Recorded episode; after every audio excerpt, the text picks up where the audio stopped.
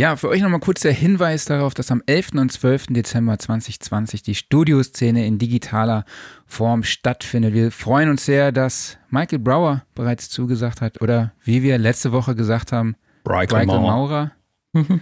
genau. Und Silvia Messi hat, ist seit gestern bestätigt, neben den ganzen Inter neben den beiden internationalen etablierten Engineers haben wir aber auch viele nationale Producer am Start. Und ich höre mich gerade wieder doppelt, weil ich wieder vergessen habe, hier meinen zweiten Tab aufzumachen. So, aber jetzt bin ich wieder am Start. Also, ja gesagt, Silvia Messi ist am Start, Michael Brower, Henning Verlage, Hans-Martin Bof, Christoph Assmann und Roy Recklis, die wir auch schon für die virtuelle, ach Quatsch, die physische Studioszene angedacht hatten, die wir dann leider doch absagen mussten. Aber die meisten, die wir dort angekündigt haben, sind auch dieses Mal wieder am Start. Und das Ganze ist für euch auch kostenfrei. Ihr müsst euch lediglich auf unserer Website studioszene.de registrieren und könnt euch dann am Tag des Events oder an den beiden Tagen des Events dort einloggen. Der Login steht aber noch nicht, die Registrierung, aber ihr werdet natürlich hier, sobald das alles steht, informiert und die Infos findet ihr auch auf studioszene.de. Und ich wusste, dass ich irgendwas vergessen hatte. Ne? Wir haben eben noch darüber gesprochen, ja, was hast du denn vergessen? Ja, das Tab aufzumachen. Ich habe nochmal mich im Loop gehört von Facebook, was ich noch offen hatte. Aber weißt du, was mir gerade aufgefallen ist? Wo du äh, Silvia Messi erwähnt hast? Bei ihr darfst was du nicht denn? den gleichen Gag bringen wie bei Michael Brower. Also ich meine, Michael Mauer ist lustig. Aber, aber? Milfia Sassy muss man nicht machen. nee, müsste man nicht machen. Naja, Okay, eigentlich wollte ich auch auf, auf, an dieser Stelle nochmal auf die neue Sound Recording Ausgabe hinweisen, die morgen ähm, in unserem Shop versandkostenfrei zur Verfügung steht. Wir haben im Test den Zoom H8, den Udo Super 6 oder heißt es UDO, Klaus, weißt du es? Ich weiß es nicht. Auf jeden äh, Fall weiß ich nicht, aber es ist, äh, diese Ausgabe hier. Genau, man sieht sie auch. Er hat, Klaus hat sie gerade in, den, in die Kamera gehalten und äh, sie steht auch bei mir hinten extra schön platziert ja. im Regal. Kaufen Sie dieses Printerzeugnis. Genau, weitere Infos dazu findet ihr natürlich auf unserer Website soundrecording.de slash shop, wo ihr sie auch dann eben, wie gesagt, versandkostenfrei bestellen könnt. So, und jetzt würde ich sagen, legen wir los. Machen wir das.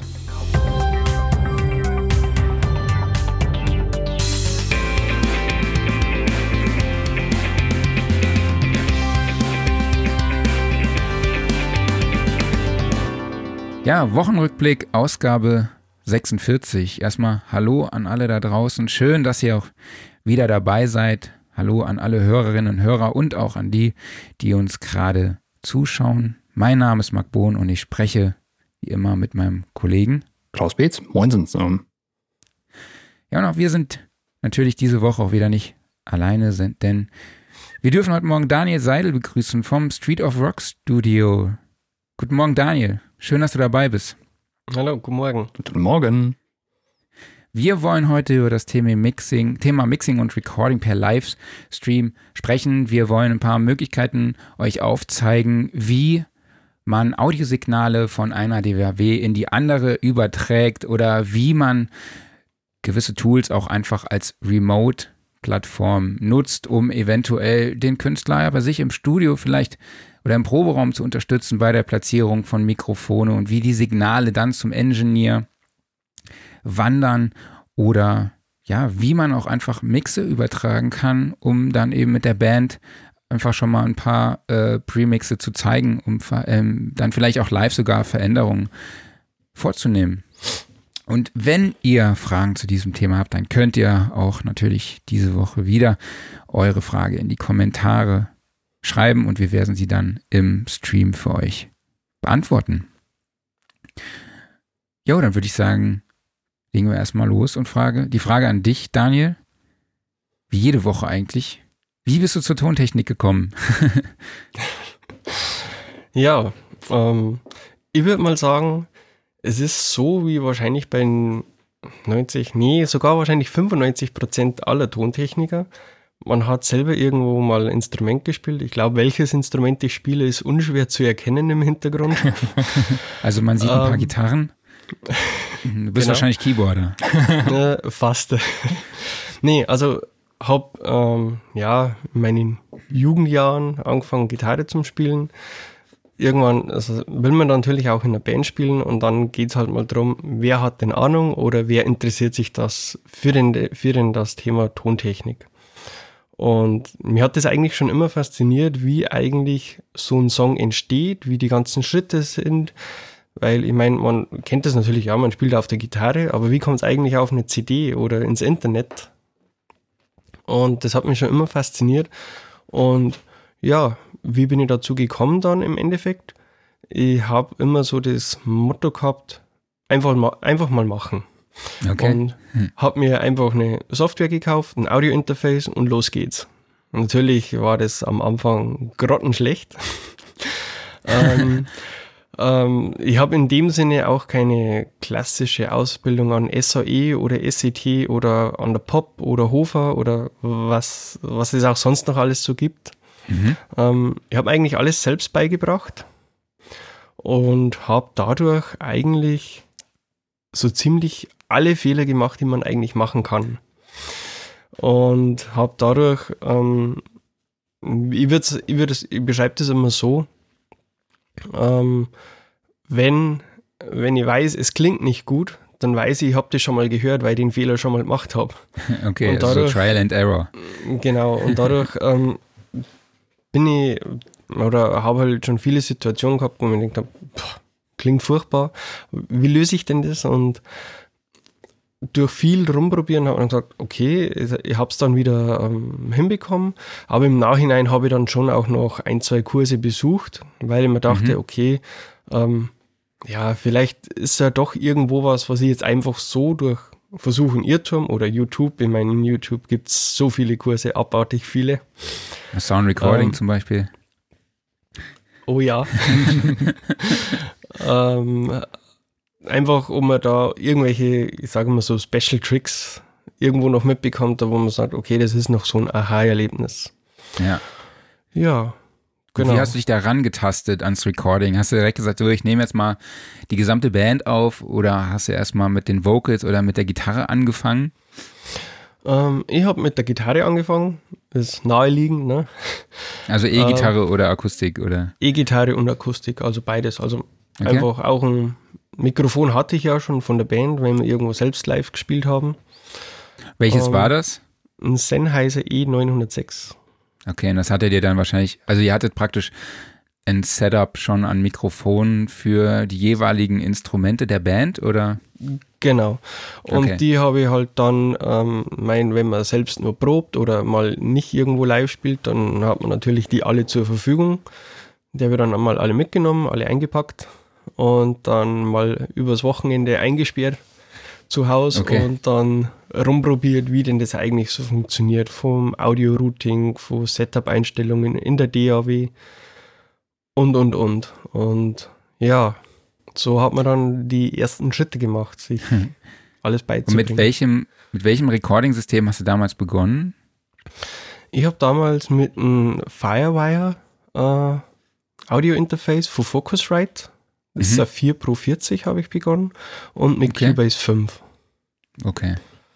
Genau. Und hat, ich meine, klar, man muss erstmal die ganzen Plugins, die was ja da drin sind, die, allein die muss man erstmal verstehen, wie das überhaupt so funktioniert und mit Gruppen und Busse und so weiter.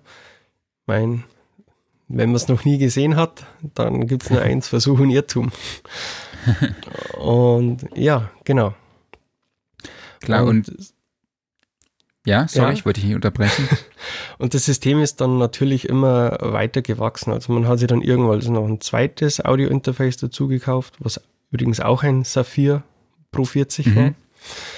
Und ja, so ist dann das immer weiter gewachsen und ist dann irgendwann die Idee dazu entstanden, das macht mir so viel Bock, ich mache doch das mal richtig.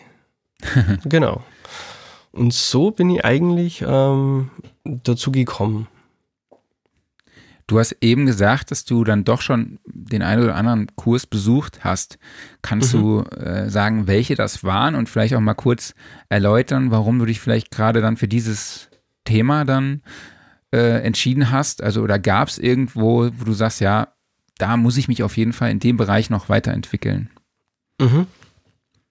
Also der erste Kurs, den ich besucht habe, das ist ein Online-Angebot von der SCT. Die ist mhm. in München.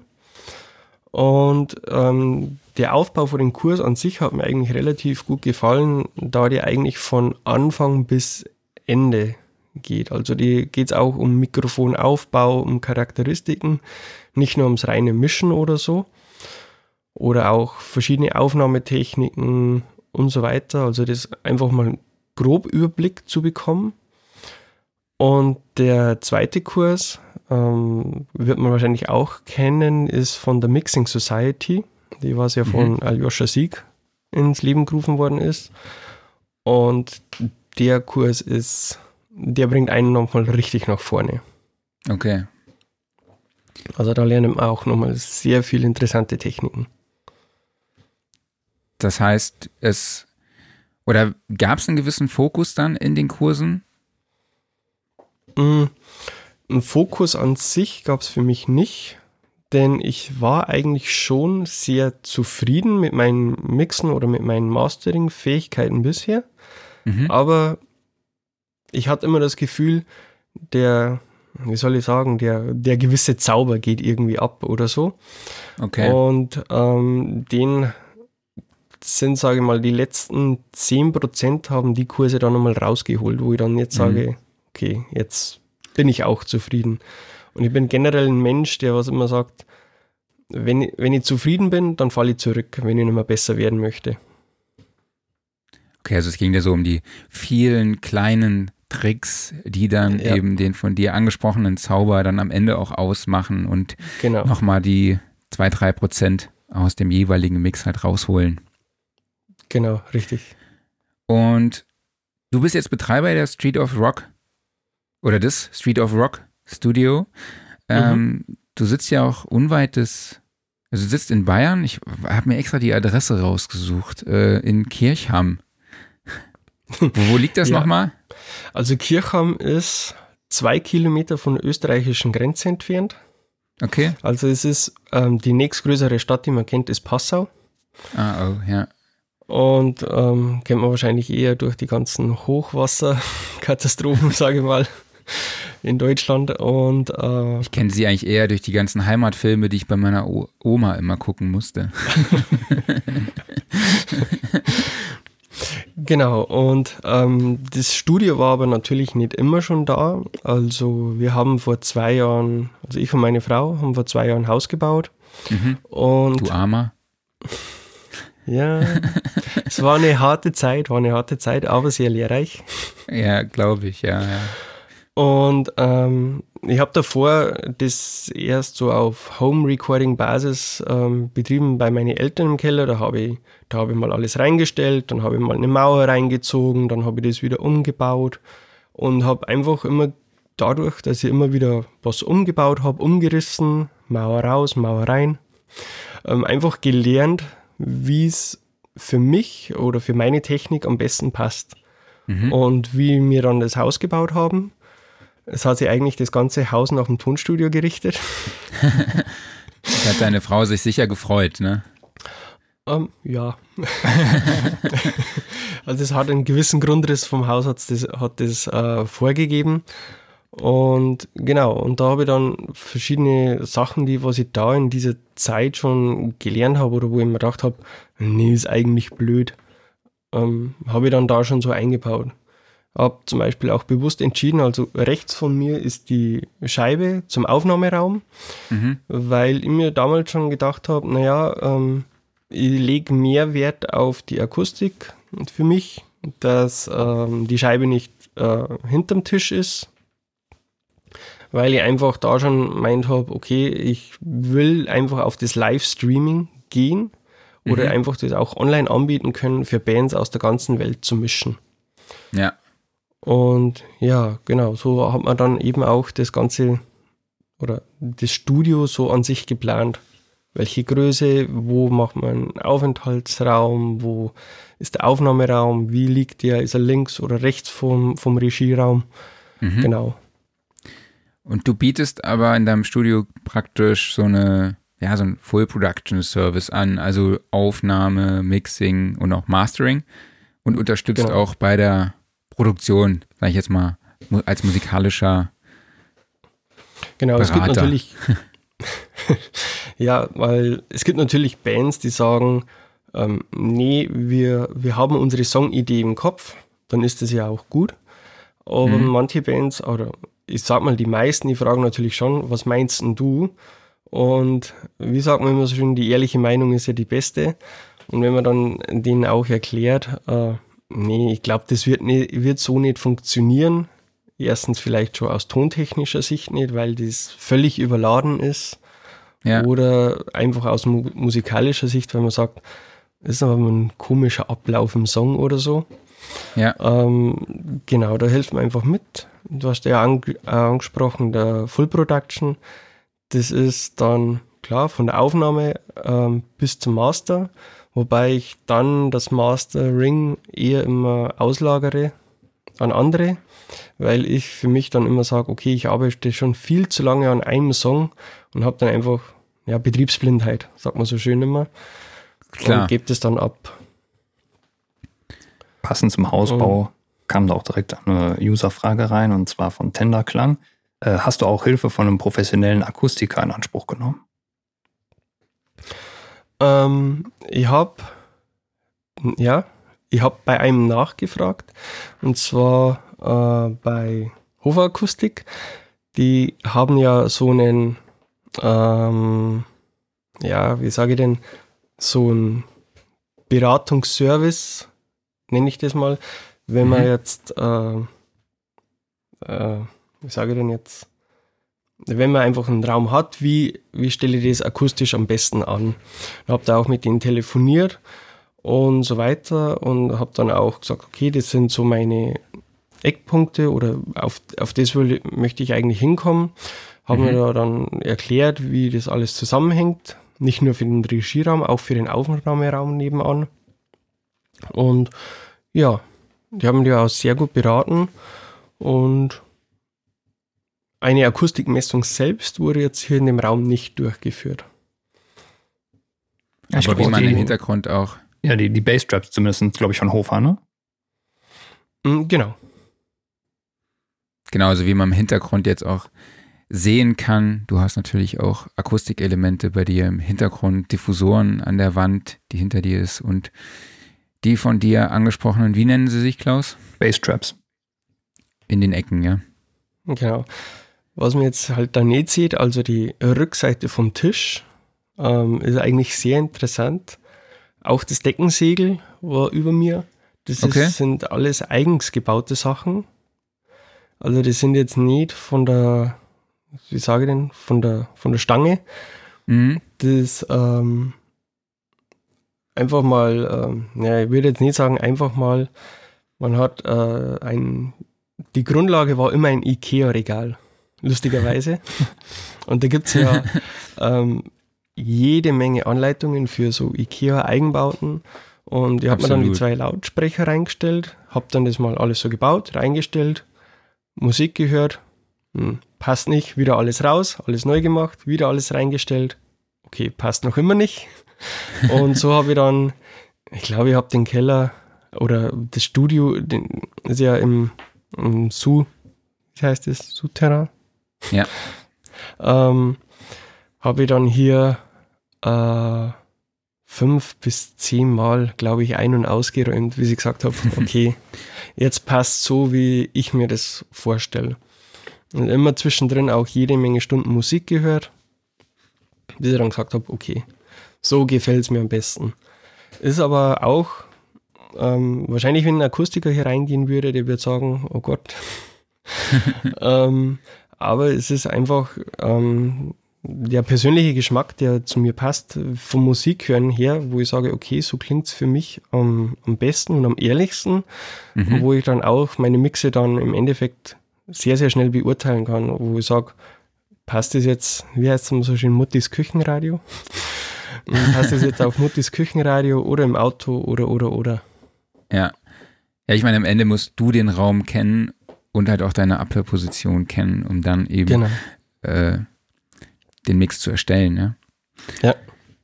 Ähm, du hast eben schon angesprochen, dass für dich von Anfang an klar war, dass du auch mit dieser Streaming-Technik dann arbeiten wirst, um eben Bands auf der ganzen Welt aufzunehmen, zu mixen und eben mit ihnen zu arbeiten und sie zu produzieren. Ähm, das war aber dann noch alles vor der Corona-Geschichte, oder? Genau. Also das ist ähm, die Entscheidung, die ist schon Corona-unabhängig äh, entstanden. Und da, wie du ja vorhin schon gesagt hast, äh, du hast mal suchen müssen, wo denn das ist. Und mhm. ja, es, die nächste größere Stadt, sagen wir jetzt mal München, ne, ist schon ein weites Stück weg. Und ich sag mal, der Einzugsgebiet, der was eben für Bands oder die Möglichkeiten, klar, ich meine, wir sind jetzt hier in einer kompletten Einöde, wo die nächsten 50 Kilometer nichts ist. So ist es mhm. ja nicht. Das haben wir schon viele Bands auch hier bei uns in der Umgebung. Okay. Aber es war immer die Idee auch dahinter, dass man sagt, okay, warum, warum soll man keine Band aus der USA mischen können? Ja, klar. Wir haben ja Internet. wenn, wenn, ich, wenn ich, sag mal, wenn ich ein Paket aus der USA bestellen kann, warum kann ich dann nicht den einen Mix zurückliefern oder so? Nur so zum Beispiel, also als Beispiel, das war der Gedankengang eigentlich dahinter. Ja, klar, macht ja auch durchaus Sinn. Ja, du hast ja auch gestern im Vorgespräch gesagt, ja, durch das Livestreaming äh, kennst du halt eigentlich keine Grenzen. Ja, also klar, man könnte natürlich auch Datentransfer machen und, und, und, aber die Technik bietet einem auf jeden Fall schon sehr, sehr viel Flexibilität und Reichweite vor allem, ja. Mhm. ähm, ja, aber lass uns doch mal kurz einen kleinen Studiorundgang machen. Hast du das extra auf das Livestreaming dann auch konzipiert und zusammengebaut oder wie lief das? Mm, das Livestreaming an sich nicht, weil das war, also das Wichtigste war für mich ähm, Workflow im Studio. Mhm. Und ich benutze ja ein Presonus Studio Live Mischpult bei mir. Mhm. Und ich habe anfangs gesagt, ja, ich habe mit Audio Interface angefangen. Und der Wechsel von einem Audio Interface auf ein Digital-Mischpult, der war ganz einfach Windows 10. Leider. Okay. Weil unter Windows 10 haben die Firewire-Treiber nicht mehr funktioniert. Und ähm, hat die Sample Rate nicht mehr gehalten. Und dann haben wir dann gedacht, okay, was, was mache ich denn jetzt eigentlich? Und ähm, war halt dann auch die Idee, ich wollte eigentlich schon immer einen MIDI-Controller oder sowas haben, um einfach irgendwie, ja, möchte halt gern was anfassen. Klar. Und ähm, habe dann die Studio Live-Serie äh, entdeckt und die, im, im, Prospekt von ProSono steht halt da so drin, äh, Magical Door Button und so weiter. Und ich finde den eigentlich wirklich magisch, weil du, wenn man auf den Knopf drückt, dann verschwindet eigentlich die Mischpult-Oberfläche so im herkömmlichen Sinn, wie man es kennt, sondern die integriert sich dann voll in Studio One. Und wenn ich eigentlich mit dem Editing abgeschlossen habe, mit Tonhöhenkorrektur und Timing und so weiter, dann kann ich eigentlich die Tastatur und Maus zur Seite legen, weil ich kann dann alles mit dem Mischpult machen. Mhm.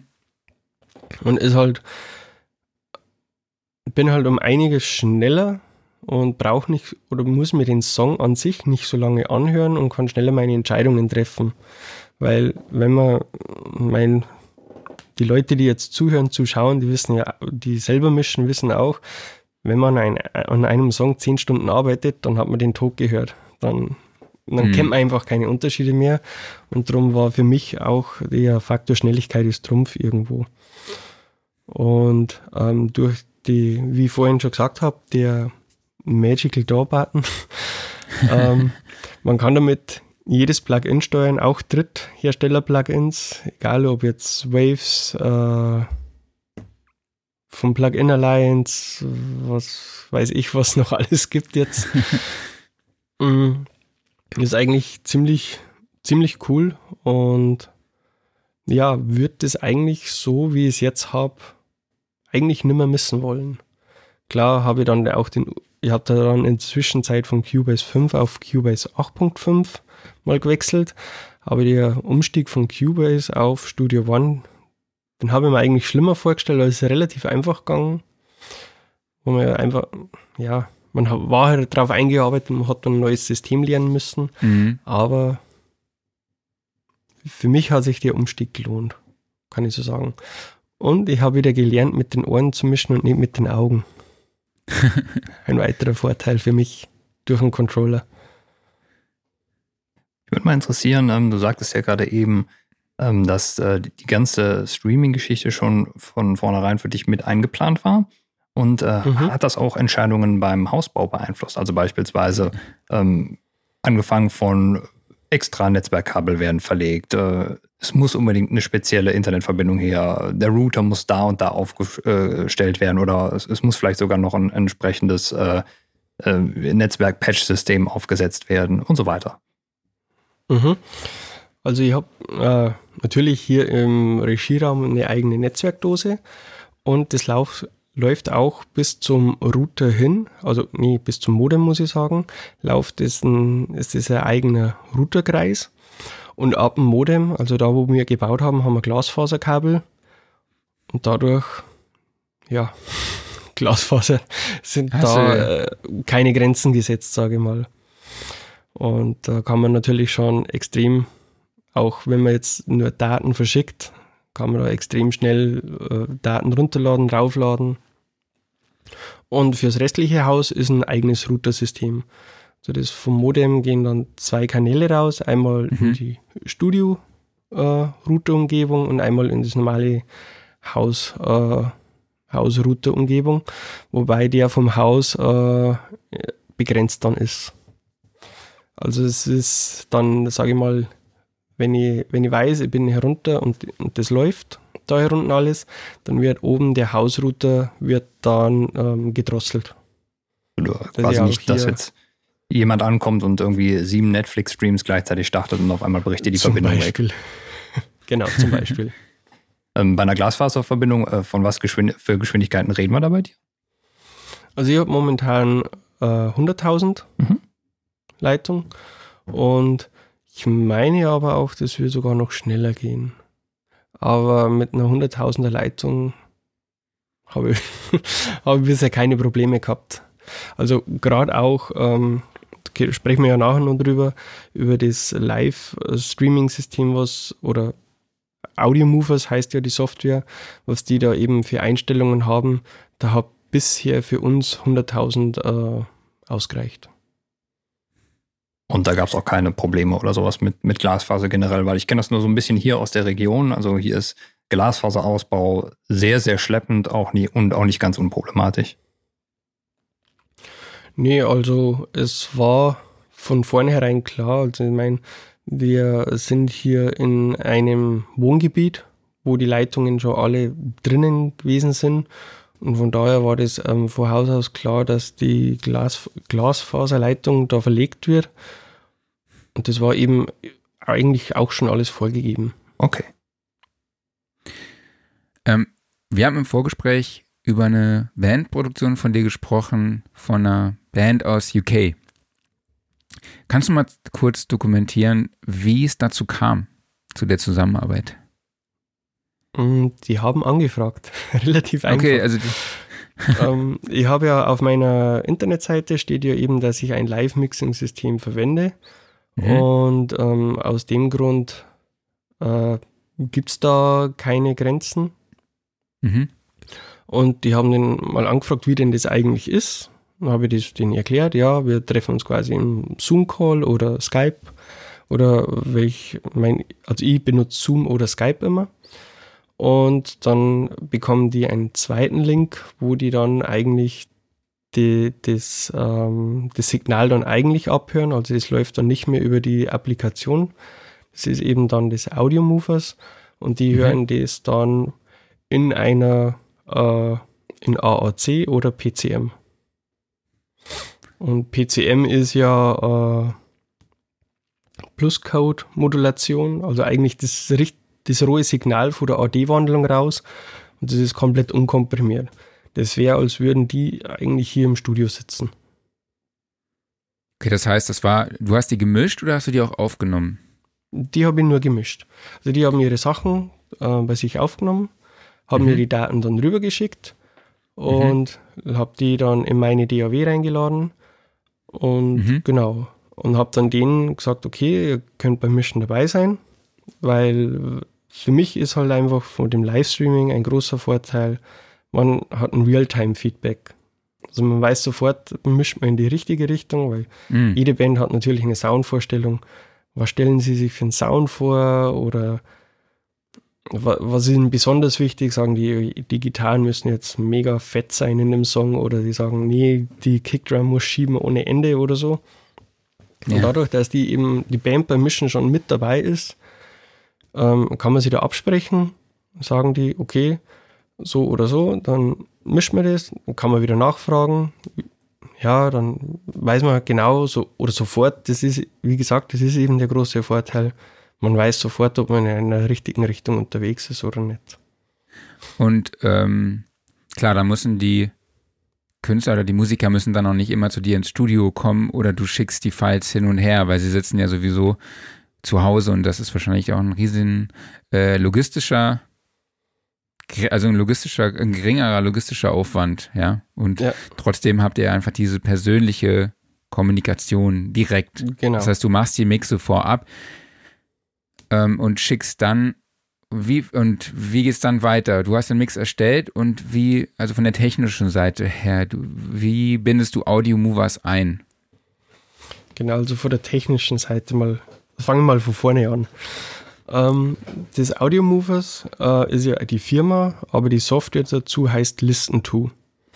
Und ähm, es gibt auch andere Softwarelösungen dafür, klar, mhm. wie Sie kennen jetzt noch Session Link, ich kenne Source Live, aber mhm. die, also bei Session Link weiß ich zumindest, da bräuchte man immer einen zweiten Rechner dazu für ein Livestreaming. Also man braucht ein zweites kleines Audio-Interface, das was die Signale aufnimmt. Der Rechner verarbeitet die Signale und schickt es dann über die Streaming-Plattform zu, keine Ahnung, UK, Australien, wo auch immer hin. Und ähm, der Vorteil bei Audio Movers ist, find, meiner Meinung nach, dass das Ganze auf einem Plugin basiert. Das heißt, ich kann das Plugin direkt in meine DAW einbinden. Also der, mhm. das zweite Audio-Interface, der zweite Rechner, der entfällt somit. Und ich kann ähm, ja, das direkt an meinem Hauptrechner im Studio machen.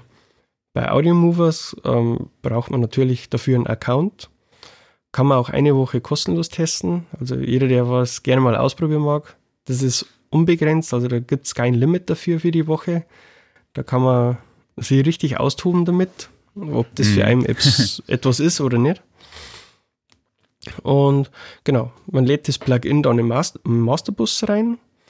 Ähm, das ist jetzt sogar völlig wurscht. Also wenn man sagt, okay, möchtest du jetzt nur die Drums hören, wäre zwar jetzt Quatsch, weil man kann ja, auch den Solo-Knopf drücken.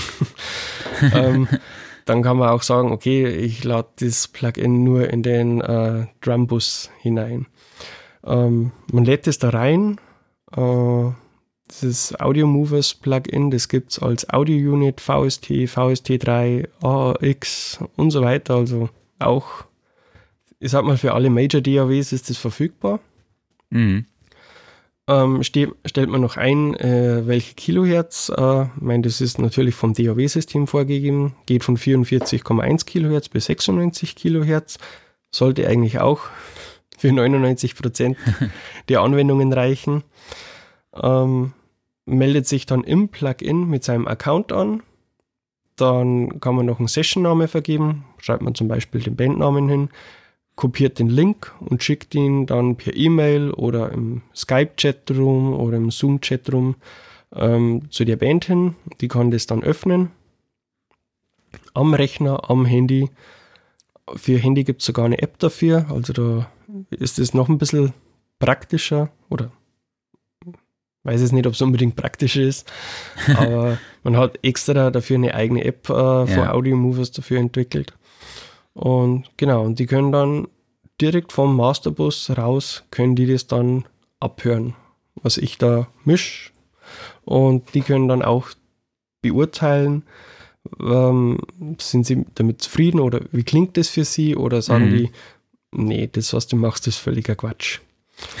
und ähm, einstellen kann man das in äh, Formate, was da übertragen wird, wie ich vorhin schon gesagt habe, in AAC. Von 96 bis 23 Kilobit pro Sekunde. Wobei man aufpassen muss, Windows unterstützt ja nur bis 192. Da, die haben ja die Codec-Funktion dafür nicht so ganz. Das funktioniert leider nur auf Mac bis 320 Kilobit oder eben mit PCM. Das mhm. ist völlig unkomprimiert und wobei ich denke, dass die meisten einen Unterschied ja. zwischen AAC oder PCM dann in dem Moment äh, feststellen werden. Ja.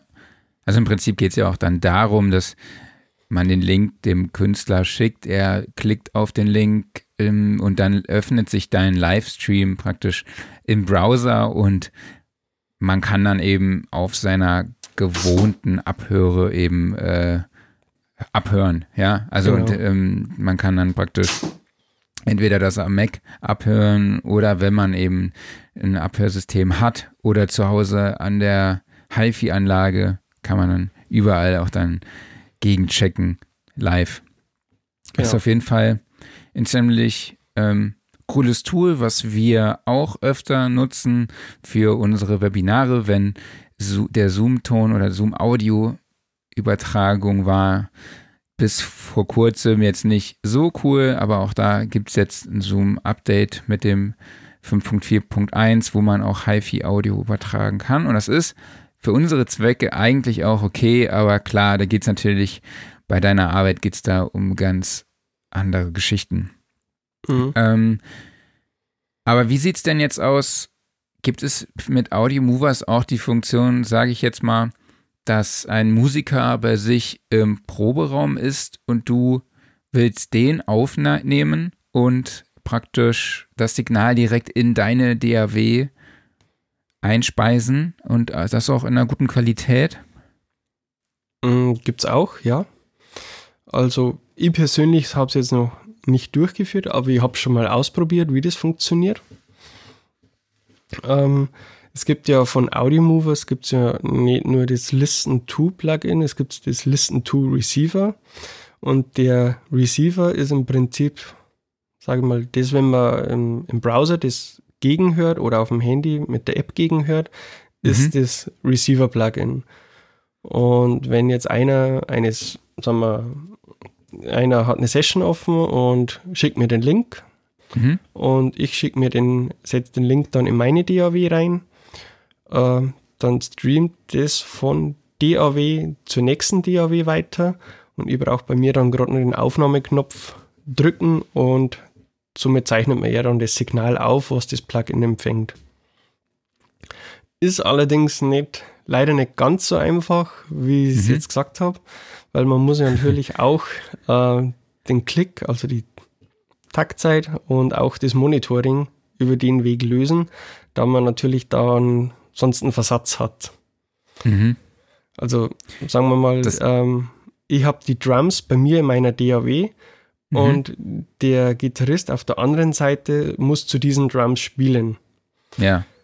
Jetzt muss ich natürlich ihm das Monitoring schon mal von meiner DAW rausschicken zu ihm rüber. Mhm. Weil wenn jetzt er die Drums bei sich in der DAW hat, dann habe ich ja wieder die, die Latenzzeit drinnen, wo, wo sich wieder alles verschiebt.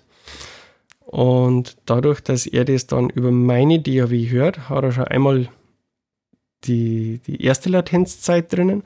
Und wenn das dann wieder zurückkommt, äh, dann, genau, dann hat man ja wieder eine Latenzzeit drinnen, aber ich habe ja eben das, den Klick ja auch mitgegeben mhm. über, über, das, über die Drums und dann kann ich sagen, okay, die Drums sind jetzt um so und so viel spät zurückgekommen. Wenn ich das dann aufnehme, dann weiß ich, okay, ich schiebe jetzt die Drums wieder an die Stelle, wo es bei mir in der Session sind und dann passt es wieder zusammen. Okay, ist dann vielleicht also ein bisschen eine Frickelei, aber ja. vom Workflow ist das für dich okay oder? Also vom Workflow, also zum Einstellen, wenn man geübt drin ist, dann kann man das bestimmt in 10, 15 Minuten einstellen. Ich habe beim ersten Mal Ich glaube, ich habe über eine Stunde braucht. also es ist schon eine Frickelei. Also wie gesagt, also meine Hauptsachen ähm, sind eben für eine Band zu mischen, die mhm. was irgendwo anders sitzt. Ich habe es aber auch schon mal andersrum gemacht, dass eine Band ähm, bei sich zu Hause rekorden möchte. Und dann habe ich gesagt, ja, wisst, wisst was, äh, wenn ihr Fragen habt, könnt ihr ja gerne dazu holen. Ähm, die haben sich dann ein Trial-Account von Audiomovers gemacht und haben mir dann den Link geschickt. Mhm. ich kann den ähm, Link dann natürlich, was die in ihrer DAW laufen haben, geht natürlich auch genauso andersrum. Höre das bei mir in der Studioumgebung ab, was die denn da so aufnehmen und kann denen dann auch über Zoom oder Skype direkt Feedback geben. Äh, dreh mal Mikrofon so oder so, da hat das Timing nicht gepasst und so weiter. Also so ist eher ähm, die, sage ich mal, meine, das sind die zwei Hauptanwendungspunkte, wo ich ähm, Audio Movers benutze. Okay, und hast du mal größere Sessions aufgenommen? So mit Als der Art und Weise? Also hast du mal Drums oder sowas aufgenommen über äh, Entfernung?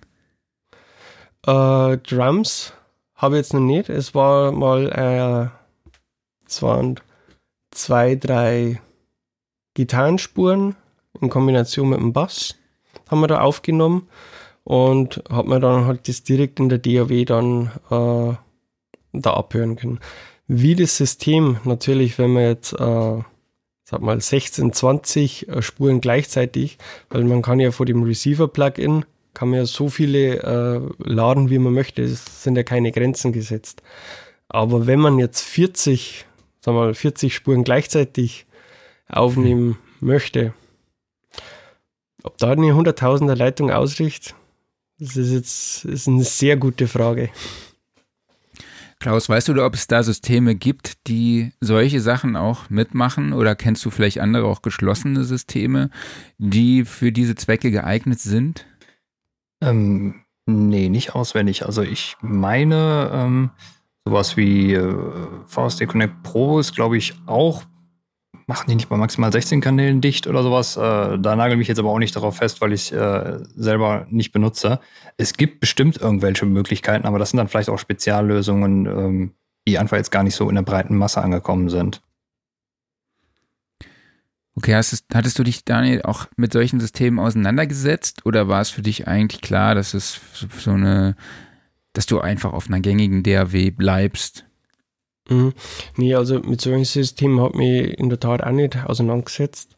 Für mich war die zwei Anwendungsfälle, wo ich vorhin schon erwähnt habe, die waren für mich wichtig, dass ich eben eine Band dabei ist, wenn ich ihren Song mische, mhm. oder dass ich ein, eine Band unterstützen kann beim Recorden, wo ich sagen kann, schick mir das mal rüber, dann höre ich es mal schnell an, wie denn die Aufnahme an sich geworden ist und ob, ob die, ich höre jetzt böse an, ob die weiterverarbeitbar ist oder nicht, was die da gemacht haben. Okay, aber du kannst sie ja auch auf dem Wege dann auch unterstützen, ja, also genau. über Zoom gibst du dann Anweisungen, ein bisschen vielleicht für äh, Mikrofonpositionierung und solche Sachen, gibst du dann da mhm, ein paar genau. Hinweise genau. und Tipps. Genau. Ähm, was ist denn für dich so das, der größte Nachteil an dieser Arbeit? Ist es vielleicht die Kommunikation, die durch die Entfernung und ähm, durch die etwas unpersönlichere Art und Weise leidet? Ähm, ja, das ist wirklich so, weil ich bin, also wenn, wenn eine Band bei mir jetzt hier im Studio ist und die nimmt auf, dann finde ich, hat das immer irgendwas von, wie sagt man denn da? ja, irgendwie ist eine Art Magie irgendwo mit dabei, die was, wenn ein Song entsteht und wenn, wenn halt der, die Band im Proberaum ist, dann sagen sie, ja, wir sind eigentlich immer im Proberaum, wir nehmen nur jetzt auf, dann hat das irgendwie so einen anderen Charakterzug. Also es entsteht, es ist schon etwas anderes, klar, aber dadurch, dass ähm, man zum Beispiel ein Recording Engineer oder Mixing Engineer mit dabei ist über Zoom, und sage, mhm. meinetwegen tust du mir auf den Laptop und stellst mir dabei in die Ecke und ich kann ja dabei irgend, irgendetwas anderes machen. Mhm. Äh, Und wenn ich mir brauche, dann gibst du mir Handzeichen, winkst einmal in die Kamera und dann weiß ich, okay, äh, ich muss mal schnell rüberschalten.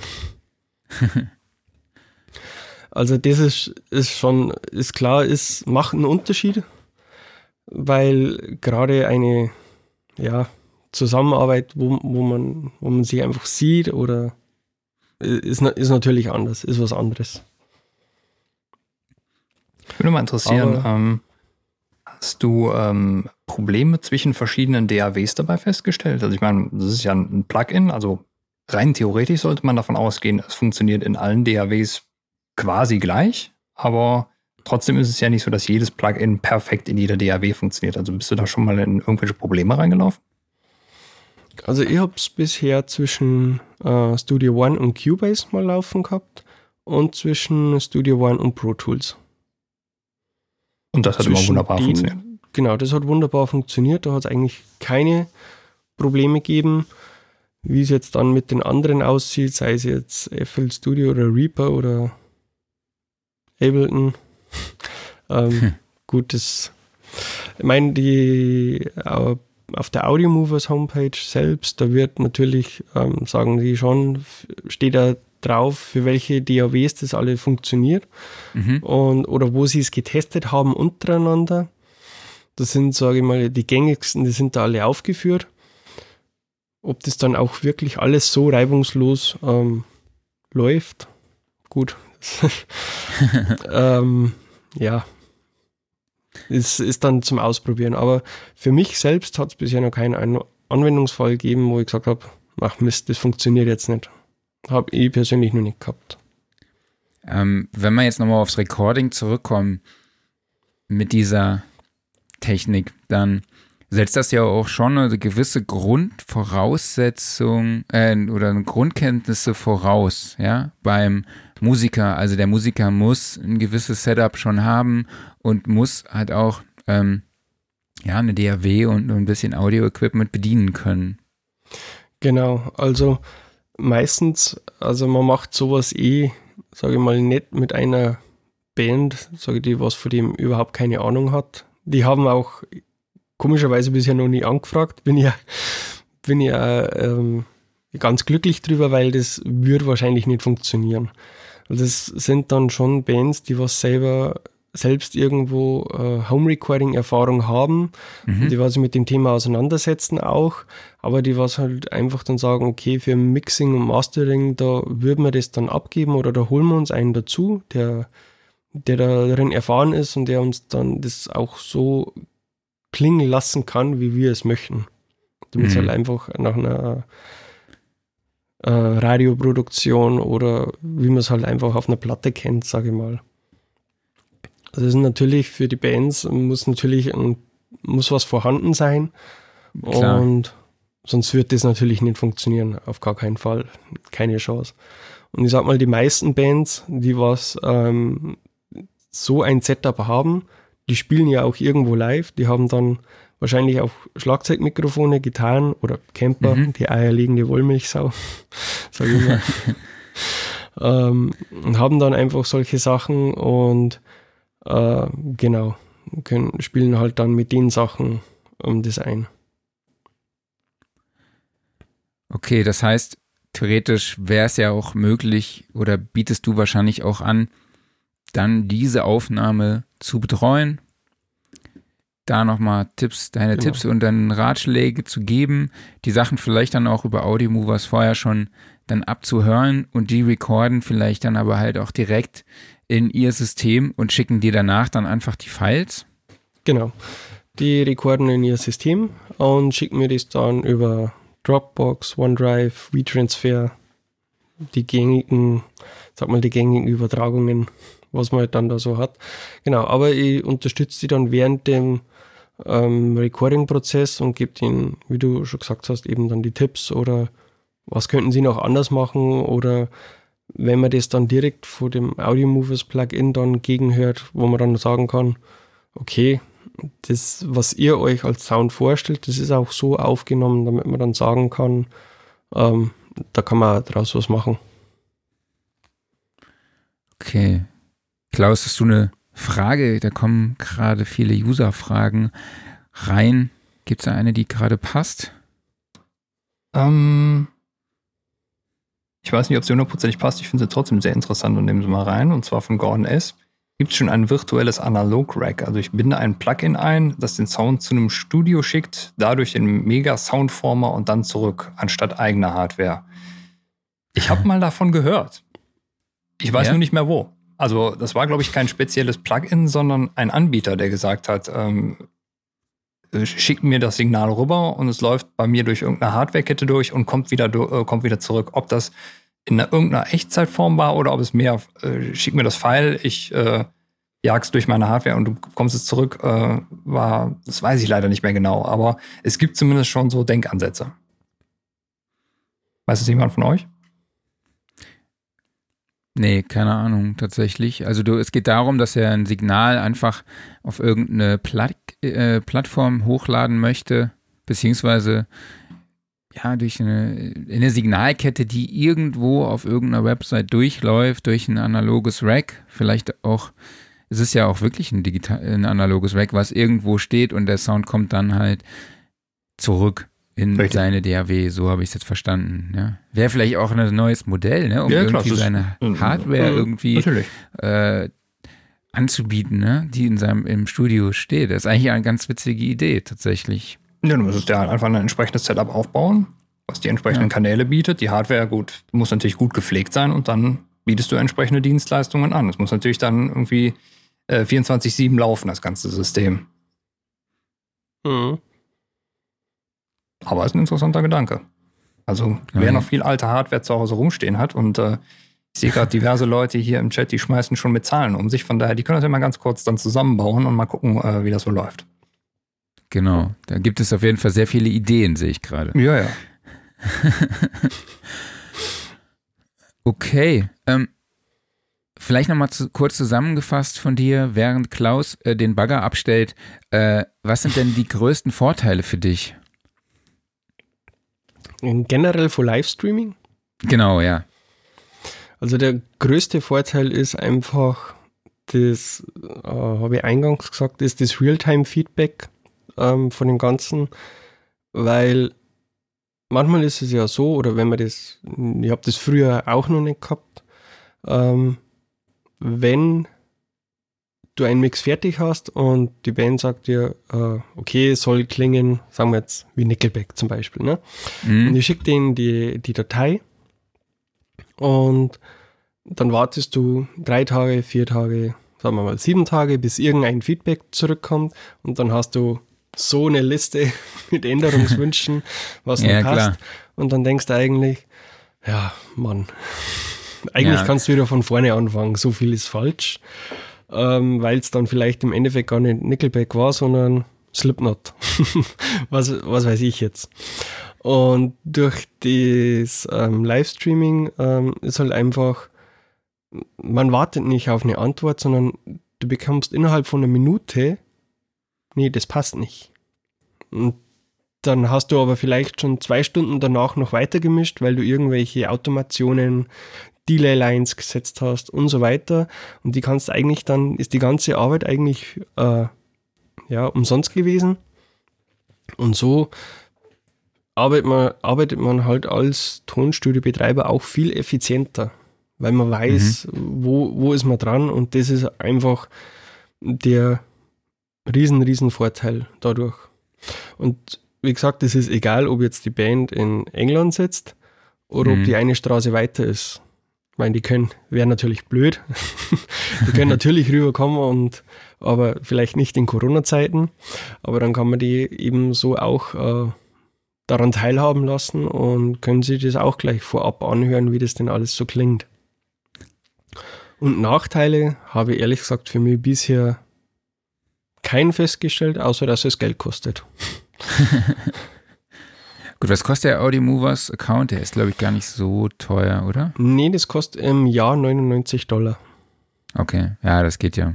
Also, ich sag mal, wenn man kann das, es gibt da verschiedene Abo-Möglichkeiten, man kann das Woche, monatsweise machen oder eben gleich für ein ganzes Jahr. Mhm.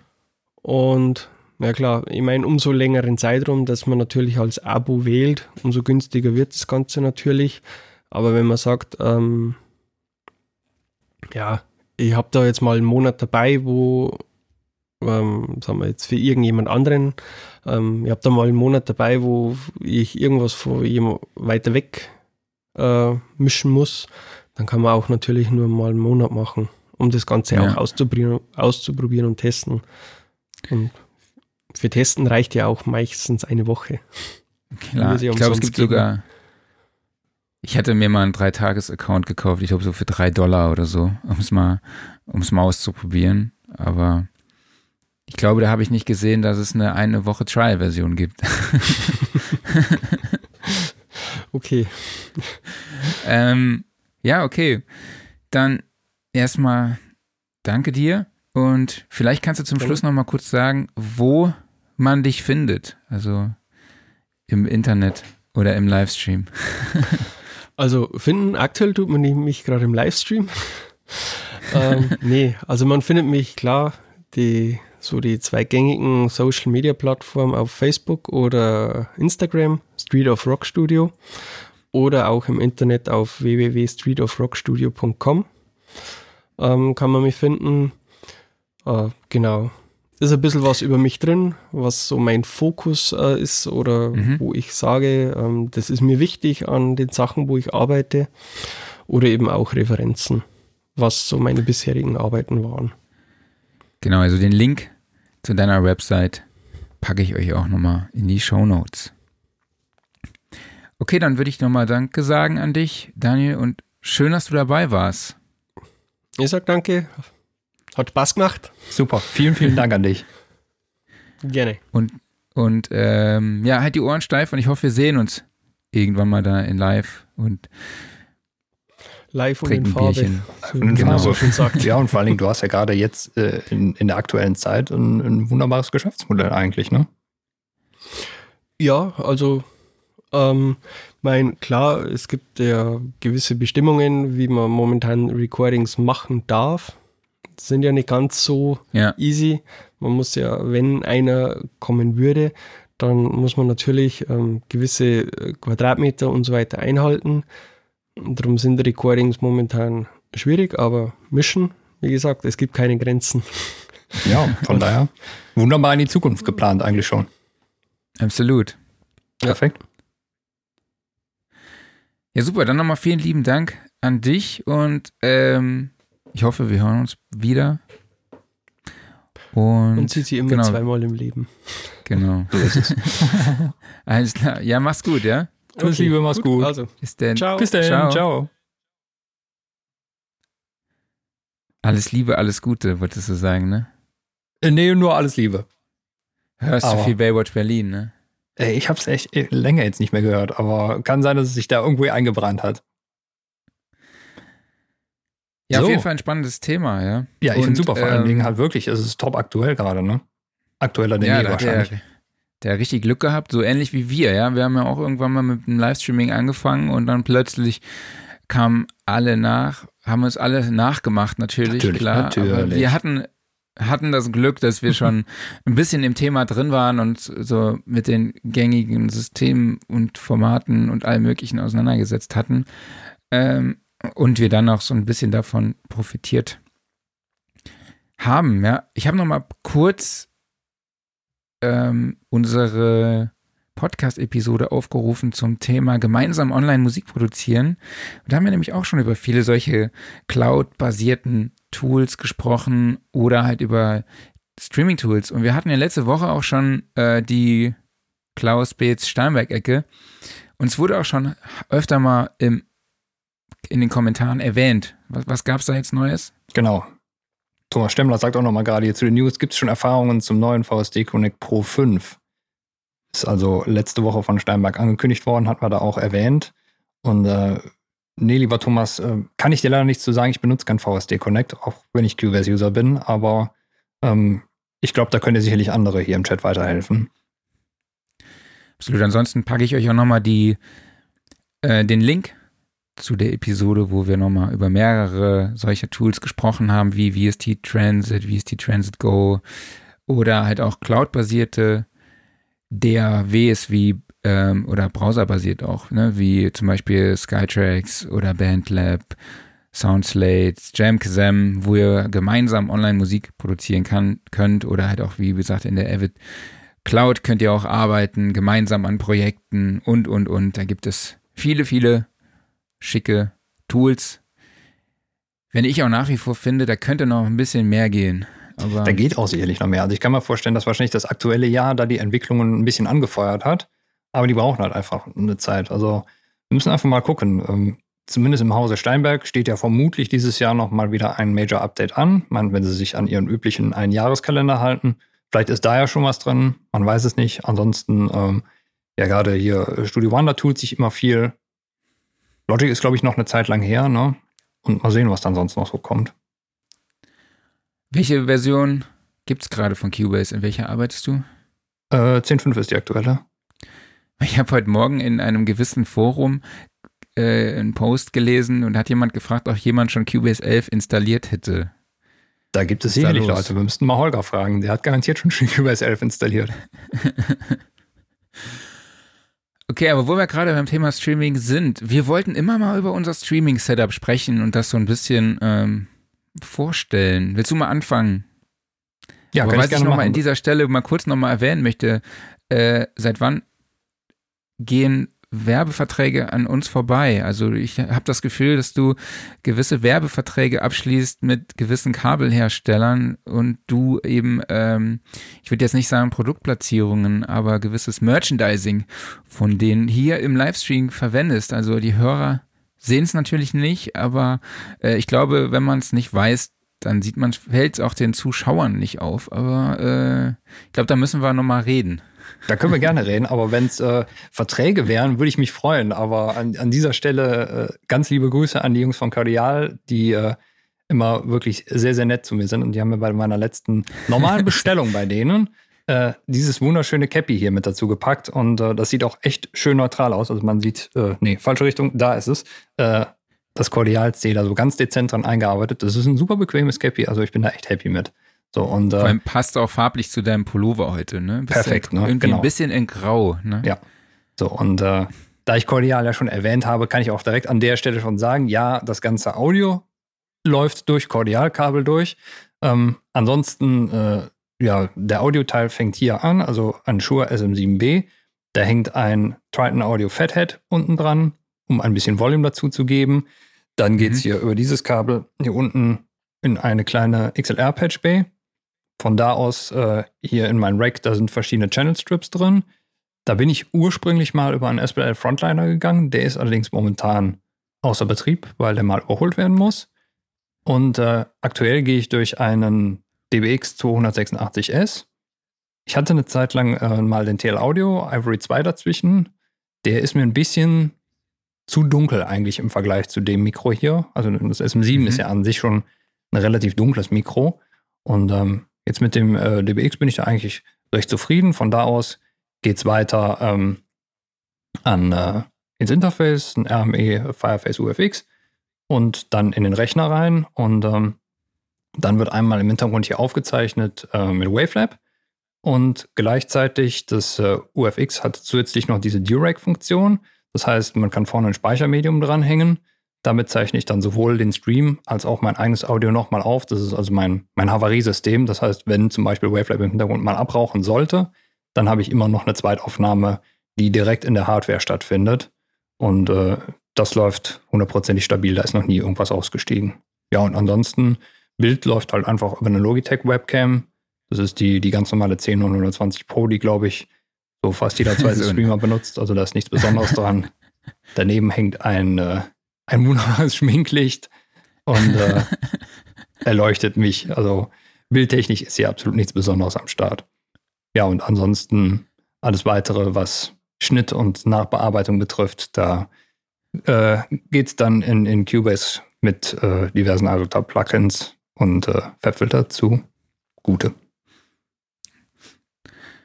Genau. Und mein Setup sieht so aus. Ich habe hier Sennheiser MK4 und auch meine Verkabelung läuft über Cordial. Auch hier nochmal alles Liebe, alles Gute an die Jungs. Und worüber ich noch nie gesprochen habe, ist mein Stativ. Ne, ich habe hier so ein Tried Orbit Stativ, oder habe ich das schon mal erwähnt? Und das ist echt eine, ein super cooles Stativ. Es ist nur so unfassbar schwer. Also wer Tried Orbit als Stativhersteller noch nicht kennt, sollte das unbedingt mal, mal googeln. Und dann gehe ich hier in mein SPL Gold Mic.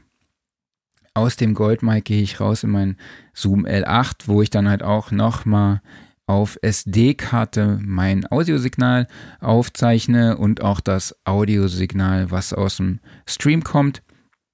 Und dann gehe ich aus dem Zoom L8 in meinen Blackmagic Web Presenter. Das heißt, so ein kleines schwarzes Kästchen, das ich per USB an meinen MacBook anschließe und dort geht dann der Ton rein und eben auch das Videosignal von meiner Kamera, der Sony ZV1. Ähm, ich habe mal versucht, dann auch den Zoom-Sound direkt, ohne über den Representer zu gehen, in mein äh, MacBook einzuführen, sage ich jetzt mal. Äh, aber dann hatte ich halt eine hatte ich eine Latenz zwischen Bild und Ton und dann habe ich gedacht, okay, dann gehe ich halt aus meinem Zoom raus in äh, den Representer. Herr Doktor, Herr Doktor, ich habe eine Latenz beim Einführen. Jetzt kommst du hier wieder, also genau wie der Witz zur, zur Begrüßung, wie der Witz zur Einführung am Anfang, ja. sage ich jetzt mal. Ähm, genau. Ich habe jetzt hier aber auf, ich nutze alle möglichen USB-Ports hier an meinem Mac, also alle möglichen Slots, an denen ich dann auch Hubs habe, weil ich hatte da ein paar Probleme und ich habe die Kamera auch nicht über USB gepowert, weil ähm, ja, ich dann auch ein Fiepen hatte. Ich habe jetzt die Kamera extra an einem, ja, einer Powerbank dran, die die Kamera dann eben mit Strom versorgt, aber der Akku sollte eigentlich eine anderthalbe Stunde äh, ausharren. Dann habe ich auch ein IK Multimedia Schminklicht, was ich echt super cool finde. Also es ist äh, gar nicht so teuer und es erfüllt irgendwie alle Anforderungen. Also ich hatte bisher immer ein gutes Licht. Ich dachte, es gibt drei verschiedene Einstellungen. Ein so super kaltes, dann ein etwas weniger kaltes und ein warmes Licht. Und in meiner Alt, im alten Studio hatte ich immer so das warme Licht, was ich echt gut fand. Aber äh, hier macht so dieses mittlere irgendwie den besten Job. Also es ist, ähm, hat mich ein bisschen verwundert, aber jetzt weiß ich nicht mehr, wo war ich denn eigentlich stehen geblieben. Ähm, ah ja, ich habe mir hier ein iPad aufgebaut, so als Monitor ähm, auf einem KM Stativ mit einer iPad-Halterung, damit ich nicht immer so an der Kamera vorbeigucken muss oder so auf dem Monitor starren muss nach unten. Das sieht irgendwie ein bisschen blöd aus, aber da in der Situation will ich äh, in Zukunft noch ein bisschen was verbessern. Und ja, aus dem iPad, was ganz witzig ist, kann, äh, wenn ich im Streamer bin, unser Streaming-Tool, kann ich eben den Ton vom iPad nicht ausschalten oder beziehungsweise, obwohl es auf stumm geschaltet ist, kommt trotzdem noch Ton raus und das ist natürlich ein bisschen bei der Aufnahme hier blöd, wenn dann in der Latenz dann noch Audio ausgespielt wird aus dem iPad. Deshalb musste ich auch hier, äh, habe ich hier einfach einen, einen, Kopfhörer angeschlossen und den Kopfhörer ganz leise gemacht, was äh, ja, ein kleiner Workaround ist. Das ist das gleiche Problem, was wir damals auch mal bei unseren Instagram-Tests hatten. Ne? Da war ja auch, wenn man das Ding komplett mutet, dann kommt trotzdem noch Ton raus. Ja, das ist echt ein bisschen, ein bisschen strange, aber da habe ich jetzt schon auch mit den Jungs von Session Desk gesprochen. Ich kriege jetzt noch ein drittes Rack für meinen Session Desk Home Big, das ich in die Mitte stellen kann. Dort werde ich dann in Zukunft meine Kamera drauf positionieren und dann dahinter werde ich dann mir noch einen, einen Monitor aufstellen. Ich habe hier so eine es ist ganz witzig, so auf der Höhe meiner Racks links und rechts ist dahinter genau die Fensterbank und auf der Fensterbank steht jetzt halt eben meine Kamera, das Schminklicht und die iPad-Halterung. Also ich hatte da ein bisschen, ein bisschen Glück mit der Positionierung hier in meinem Schlafzimmer und ähm, ja, alle, die jetzt zuschauen, die sehen natürlich auch im Hintergrund den schwarzen Molton. Ähm, den habe ich einfach über so einen mobilen Kleiderständer gehangen. Ne? Das ist eigentlich ganz cool. Also man kann den in der Höhe verstellen, auch in der Breite. Da habe ich einfach eine Bettdecke drüber gehangen und dann noch ein schwarzes Molton darüber, äh, weil die Blümchendecke vielleicht nicht ganz so cool im Bild aussieht. Ähm, ja, ich glaube, das war es auch schon von mir. Klaus, habe ich irgendwas vergessen? Also ich glaube, wir sind da echt mittlerweile schon haben wir ein ganz cooles Setup schon aufgebaut. Ne? Selber ist auf jeden Fall in Ordnung. Ähm, ich glaube, da ist aber immer noch ganz viel Luft nach oben. Und das ist auch total schön, finde ich, weil ähm, gerade wenn man sich mal so den Bereich zum Beispiel des Game Streaming anguckt, also die Leute, die haben ihre Setups wirklich schon perfektioniert. Da muss ich sagen, Hut ab einfach vor den Leuten, die da ihre One-Man-Show fahren oder auch ihre One-Woman-Show. Ähm, das ist teilweise echt beeindruckend und ähm, vor allen Dingen die Technik entwickelt sich auch momentan so rasant weiter. Wahrscheinlich auch ein bisschen gepusht durch die ganze Corona-Welle, aber was es mittlerweile an Möglichkeiten da gibt für ein relativ kleines Geld, das ist echt toll. Genau, also da kann man, wenn man sich für das Thema interessiert, kann man auch öfter mal bei Blackmagic vorbeischauen. Also die haben auch immer sehr viele coole anwendungsfreundliche äh, Produkte am Start. Gerade im Moment kommt da gefühlt alle zwei Wochen irgendwas Neues raus. Die haben natürlich ihre Preise, aber ähm, absolut gerechtfertigt. Ähm, ich finde sogar Blackmagic ist gar nicht so teuer. Also ähm, gemessen an der Leistung oder auch wenn man sich zum Beispiel Elgato anschaut. Also Elgato hat äh, Wahnsinns-Tools äh, da einfach für einen echt guten Preis. Wobei du jetzt auch die Streamer angesprochen hast, die haben natürlich einen gewissen Vorteil. Ja. Ne? Die sind halt alleine. Ne? Das ist ein Riesenvorteil. Das macht halt äh, einen extrem großen Unterschied. Und ich meine, auch wenn du dann teilweise ähm, Sessions hast, wo du beispielsweise einen Discord im Hintergrund laufen hast und dir das Audio davon reinholst, das ist halt ein kompletter Unterschied, als wenn du zwei Leute mit Bild halbwegs synchron hast und vor allen Dingen, wenn du jemand Drittes dazu holen musst, der kein entsprechendes Setup hat, der jede Woche wechselt und dann möglichst einfaches Setup baut, also dass du einfach dem Gast sagen kannst, so, guck mal, hier ist ein Link, klick drauf und dann bist du schon drin im Stream. Du musst ja kein entsprechendes Programm installieren, äh, sondern du kannst direkt loslegen und äh, das äh, verkompliziert die Sache deutlich. Oder das schränkt genau, die Lösungen ein. Also das absolut. verhindert also beispielsweise, dass man ähm, OBS ohne Probleme zum Beispiel einsetzen kann in der Situation. Genau, da sind wir ja auf StreamYard, was mittlerweile auch Gott sei Dank ähm, Stereo kann. Die Bildauflösung wird auch immer besser und ja, deshalb werden wir vielleicht hier auch mal öfter nochmal Audio abspielen, oder? Nächste Woche, glaube ich sogar schon, wenn Hans-Martin Buff bei uns zu Gast ist und sein neues Buch vorstellt, beziehungsweise sein erstes Buch mit einem Buch geschrieben, überall Musikproduktion in 3D Audio und da wird er, äh, für Kopfhörer und da wird er nächste Woche vom Buch berichten und wir sprechen dann über das Thema und haben auch ein paar Audiospiele, äh, Audiospiele, Audiobeispiele am Start. Okay, würde ich sagen, war es das für heute zum Thema Streaming, oder? Ja, auf jeden Fall. Sollen wir mal ein bisschen noch kurz ins Gear reingucken? War auch nicht so viel los diese Woche, ne? Ja, guck mal, was es so an Gear News gibt. ich werde richtig gierig. Genau. So, Warm Audio hat mal wieder was Neues. Das WA67. Und es riecht nach Neumann. Ja, es klingt nach einem Klon der Neumann-Legende U67. Ja, und wenn man sich das Mikrofon anschaut, dann ist das Design auch gar nicht so weit weg, oder? Ist das, ich kann es nur gerade nicht, also ich so vom, vom Korpus her sieht es ziemlich identisch aus tatsächlich. Ja, glaube, der, der, Korb, der ist ein bisschen abgerundet nach oben hin. Und da genau. ist so ein genau. kleiner Unterschied. Und ähm, ja, ich würde ganz grob sagen, dass das Warm Audio vielleicht ein, ein bisschen weniger konig zuläuft, aber ansonsten es ist schon nah dran. Wie ich meine, im Namen beschreiben alleine schon, ne? Wie würdest du die Farbe beschreiben? Ist das Glänzt das beige? Oder? Ja, würde ich auch sagen. Es ist, glaube ich, so ein, so ein leicht beiges, finde ich. Ja. Ist das Kupferfarben oder? Keine sieht Ahnung, auf jeden Fall, beige. sieht auf jeden Fall trotzdem schick aus. Ja, auf jeden ich. Fall. Und ähm, ja, jetzt fehlen uns natürlich die Vergleiche zwischen dem Warm Audio und einem Original U67, was sowieso immer anders klingt. Aber ähm, ich denke, Warm Audio hat mittlerweile eigentlich eine ganz gute Tradition, was Nachbauten mhm. diverser Studioklassiker angeht. Von daher kann man sich da, denke ich, äh, über ein schönes Mikrofon freuen. Die Ausstattung ist schön, also Netzteil ist dabei, Spinne ist dabei, Kabel ist dabei, alles im schönen Holzköfferchen verpackt. Und preislich sind wir dabei gut 1000 Euro. Genau, im Vergleich zu 5500 für das aktuelle Neumann U67 kann man durchaus mal ausprobieren. Absolut.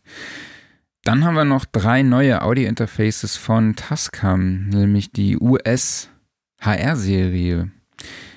Da gibt es einmal das US 1x2HR, das 2x2HR und auch das 4x4 HR. Und du hast dir die Sachen bestimmt nochmal genauer angeguckt, oder? Ja, ich habe einfach mal so einen, einen, Blick drauf geworfen, aber äh, ja, das, das soll jetzt überhaupt nicht negativ klingen, aber ich hatte das Problem, das sind einfach drei weitere Audio-Interfaces.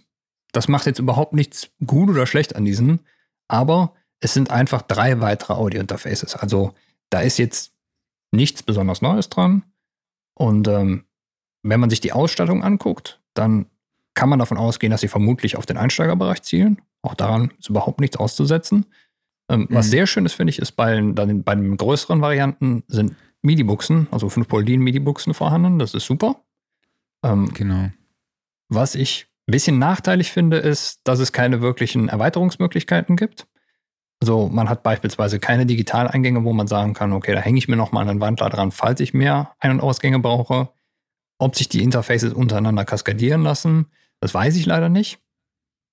Ich vermute mal eher nein, aber da müsste man sich gegebenenfalls nochmal schlau machen. Und ansonsten könnte es halt auch sein, dass man jetzt beim größten Interface, also bei dem äh, 4x4, auch dann vielleicht irgendwann mal, ähm, ja, dass die Ein- und Ausgänge man, äh, nicht mehr reichen. Also Drumsticks sind damit halt nicht aufgenommen, zumindest nicht mit Einzelsignalen.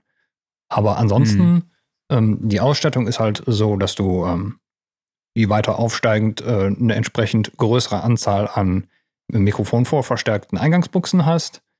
Entsprechend auch Ausgangsbuchsen. Beim kleinsten sind es noch Chinch-Buchsen, ansonsten geht es um Klinke. Das kleine hat auch keine MIDI-Schnittstelle. Aber ähm, wenn ich mir so die Ausstattung angucke, Preise stehen halt leider noch nicht fest, dann würde ich mal sagen, die sind für einen relativ schmalen Geldbeutel zu haben und ich denke, die dürften dafür auch eine ordentliche Qualität liefern. Absolut. Was haben wir noch? Wir haben das, den Avantone, das, Daddy, das Avantone Kick ist ein, ja, ein Mikrofon, was auf einem 10 Zoll Bass, Tieftöner, Tieftonlautsprecher basiert. Ne, man könnte da so ein bisschen munkeln, dass es vielleicht sich um eine NS10 Technik handelt, ja. Also das ist auch, weil in der Pressemeldung steht sogar drin, äh, hat die klanglichen Eigenschaften des Originals, ja. Mhm.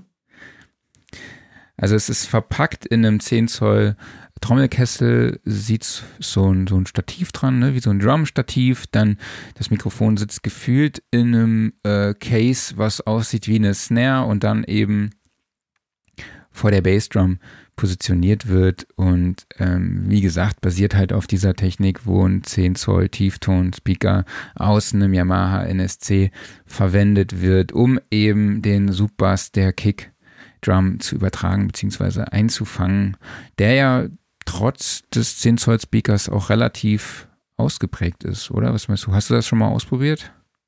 Ich habe das mal ausprobiert. Was mich jetzt gerade ein bisschen wundert, ist, dass hier von 10 Zoll Speakern gesprochen wird, weil die NS10s hatten äh, definitiv keine 10 Zoll Speaker dran. Aber. Ähm, ah, dann, achso, dann habe ich mich versprochen. Was hatten. 10 ähm, Zoll war der Trommelkessel, der jetzt. Stimmt, du hast recht. Das kann sein, ja. Aber. Ähm, weißt du, was das war für ein Zoll? Wie viel Zoll? Hm. Ich würde sagen 6,5, aber auswendig weiß ich es gerade nicht. Ähm, okay. Jedenfalls. Äh, das war eigentlich immer sehr, sehr interessant. Also wir hatten äh, das im Studio mal gemacht, dass man dann halt vor der Bassdrum teilweise auch wie so einen Tunnel aufbaut aus Stühlen mit Decken drüber oder ähnlichem und dann da halt diesen NS10-Speaker, also wirklich einfach den Lautsprecher ähm, mit einem XLR-Stecker dran vor der Bassdrum äh, platziert, um dann einfach diese, ähm, dieses äh, tiefe Wummern nochmal extra aufzunehmen. Und Yamaha selber ist dann ja irgendwann auf den Trichter gekommen und hat das auch angeboten. Und das hieß, glaube ich, Yamaha Subkick oder sowas. Ähm, hm, war auch entsprechend gestylt und hatte auch ein bisschen Ähnlichkeit hier mit der Avaton-Variante, war dann halt auch mit dem weißen Speaker vorne drin. Und ähm, ich weiß gar nicht, wie verbreitet diese Technik noch ist, aber äh, es ist schön zumindest, dass das jetzt hier nochmal so ein bisschen auflebt. Absolut. Ähm, kostet 389 Euro. Ist in Ordnung. Und ist ab Ende Oktober, also seit Ende Oktober verfügbar. Mhm. Müssen wir mal unsere Meldung hier aktualisieren. Was mich mal interessieren ähm, würde, das muss ich mal recherchieren, ist, wie man eigentlich darauf kam, gerade den NS10-Speaker zu nehmen, weil ich meine, die NS10s, die sind ja jetzt auch nicht gerade bekannt für ihren Bass. Ähm, ich kann mir vorstellen, dass wahrscheinlich einfach davon viele Ersatzteile in den Studios rumlagen und deshalb einfach mal jemand den Speaker genommen hat und äh, eine Buchse dran gelötet und ab dafür. Aber ich könnte mir vorstellen, dass da wahrscheinlich andere Speaker vielleicht teilweise auch besser performen. Das kann gut, schon gut sein. Damit hast du sicherlich recht. Ich kann dir da nur leider nichts dazu sagen, weil ich das noch nie ausprobiert habe tatsächlich. Sollen wir mal Stefan fragen? Müssen wir mal Stefan fragen. das wandelnde Lexikon. Jawohl. Viele Grüße, alles Liebe, alles Liebe, alles Gute an dieser Stelle. Ja. ja. Dann haben wir noch ein kostenloses Update für alle Besitzer einer eines SLSL2 und 2 Plus Audio Interfaces. Die bekommen nämlich mit dem nächsten Update vier weitere erstklassige SSL Plugins kostenlos dazu. Es gibt den Vocal Strip 2, den Strum, Drum Strip. Also heute sind wir irgendwie hier zweideutig unterwegs. Dann mhm. noch den Flexverb Hall und das Dynamikwerkzeug Xcomp gibt es eben für alle kostenlos dazu. Und das Schöne ist, das gibt es jetzt nicht nur beim Neukauf, sondern auch für alle, die die, die Interfaces bereits besitzen. Solche Aktionen finde ich immer super. Also, dass gerade die ähm, Leute, die eben die Interfaces schon haben, ähm, mit eingeschlossen werden. Gab es beispielsweise auch die Tage eine News von ImageLine, also den Herstellern von FL Studio. Da gibt es jetzt auch, ich glaube schon in Bezug auf Black Friday, der ja irgendwann demnächst mal ansteht, gerade das größte Plugin-Bundle inklusive FL Studio für einen sehr, sehr schmalen Taler. Aber das Angebot gilt natürlich auch alle, für alle Bestandskunden. Da ist der Upgrade-Preis entsprechend dann reduziert. Also es ist immer schön, dass dann die, die Leute nicht vergessen werden. Ja. Die Aktion läuft noch bis zum 31.12. und Infos dazu findet ihr unter www.audiopro.de. Dann haben wir noch Ask SR. Mhm. Ich habe dir eine Frage geschickt von einem Freund von mir, vom Kumpel von mir habe ich entdeckt, der hat die in die Cubase Facebook-Gruppe gepostet und dann oh, dachte okay. ich mal, mhm. ach komm, ich greife die mal gerade auf und frage mal Klaus, ob er meinem Kumpel hier weiterhelfen kann. Ja, hau mal raus, ich habe sie nämlich noch nicht gelesen. Abend, werte Kolleginnen und Kollegen, betrifft Quick Controls Windows 10, Cubase Pro 10.5, MIDI-Controller Akai MPD 218. Ich habe durch Zufall herausgefunden, dass ich den oben genannten Controller zum Anlernen der Quick Control Controls nutzen kann. In meinem einfachen Fall geht es mir nur um die Steuerung der Lautstärke. Hierzu habe ich mir auch als Quick Control Preset Lautstärke konfiguriert. Frage, wie kann ich das gleichzeitig für alle Spuren definieren? Mit Q-Link Funktion geht es nicht und ich habe ja keine Lust, in zig Spuren einzeln das Preset zu laden. Danke vorab und einen schönen Abend. Das ist eine spannende Frage. Ähm, da gibt es zwei Möglichkeiten, würde ich sagen. Also ähm, generell wirst du um das Laden des Presets nicht drumherum kommen, aber du kannst es dir ein bisschen bequemer machen. Also sagen wir mal so, es gibt einmal die Möglichkeit, das über die Quick Controls zu machen. Dann musst du das natürlich in jeder Spur definieren. Du kannst aber hingehen und sagen, okay, ich mache mir beispielsweise für die Spurtypen, die ich benutze, also wenn du das jetzt in einer neuen Produktion machst, ähm, Spur-Presets. Sprich, dann ähm, mache ich mir da ein Spur-Preset für eine Audiospur, dann landet eine leere Audiospur dran, aber du hast die Quick Controls direkt mit drin definiert. Das ist schon voreingerichtet. Für bestehende Projekte musst du halt dann leider die Presets laden. Und die andere Möglichkeit wäre, nicht über Quick Controls zu gehen, sondern über einen Generic MIDI Controller. Da gehst du dann mal in die Studioeinstellungen rein, richtest dir ein zusätzliches Remote-Gerät ein. Das ist gut versteckt in Cubase und die Bezeichnung, in welchem Menü das ist, das ändert sich auch mal ganz gerne von äh, Version zu Version. Aber über diese Generic MIDI-Controller, da kannst du sehr, sehr viele Funktionen in Cubase steuern, unter anderem halt auch den kompletten Mixer. Und da wäre dann eigentlich die äh, Funktion für dich einzurichten. Probier mal damit rum. Okay, dann hoffe ich, lieber Marco, dass dir die Info ausreicht und dir weiterhilft. Genau, ansonsten melde dich einfach. Genau. Shit, weißt du, was ich vergessen habe? Erzähl. Herzlich willkommen zu Klaus Beats Steinberg-Ecke. Ja, aber die hatten wir ja heute nicht. Also nicht so wirklich. Aber es passte eigentlich schon fast wieder. Ja, wir hatten die Frage, wir hatten ein bisschen VSD Connect und äh, ja, wie gesagt, irgendwann dieses Jahr wird dann sicherlich auch mal ein neues Cubase noch aufploppen. Und mal gucken, was sonst noch passiert. Genau. Hattest du einen Aufreger der Woche, außer die Rüttelplatte oder der Bagger neben dir?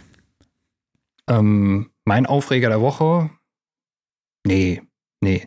Nee, also äh, klar, es ist ein bisschen Baustellenlärm, das ist nicht so schlimm. Wo ich habe mich ein bisschen über mich selber aufgeregt, weil ich Depp nämlich vergessen habe, mir eine Deadline einzutragen. Und zwar die Deadline für die kommende Sound Recording Ausgabe. Das heißt, äh, ja, da kam ähm, vom lieben Dirk aus unserer Redaktion, schöne Grüße an dieser Stelle, eine Rundmail an die Autoren. Denkt bitte an die Deadline diesen Freitag. Und ich so, jo, hättest mal dran gedacht. Aber deshalb wurde es gestern Abend auch ein bisschen später. Und der Artikel ist dafür jetzt fertig. Ja, dafür bist du aber relativ fit. Ja, ich wundere mich auch, aber ich glaube, das lag daran, äh, eine meiner Katzen hat heute Morgen Terror gemacht und äh, das saß ich senkrecht im Bett und dann war ich auch wach. ja, an mir jetzt äh, nagt immer noch die durchzechte Wahlnacht irgendwie. Ich hab, konnte vorletzte Nacht irgendwie nicht pennen und dann habe ich die ganze Nacht irgendwie Wahl geguckt. Und du hast wirklich durchgesoffen? Nee, durchzecht habe ich, also ich habe mich durchgesoffen. Durchzecht, steht das für den. Ja. Ist das ein Synonym für durchgesoffen? Ja. Ah, nee, okay, dann möchte ich an dieser Stelle sagen, nein, ich habe nicht durchgesoffen, ich habe einfach nur durchgemacht. Sagen wir es mal so, gefühlt. Ähm, okay. Dann haben wir, hast du noch einen Offline-Modus? Kannst du irgendwas empfehlen, eine neue Serie oder so?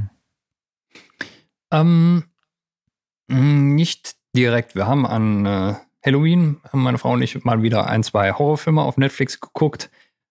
Ähm, ich würde keine direkte Empfehlung aussprechen, aber ich fand den, der ist jetzt kürzlich da erschienen, wie hieß er denn? Äh, ich glaube, Nobody Sleeps in the Woods Tonight, eine polnische Produktion.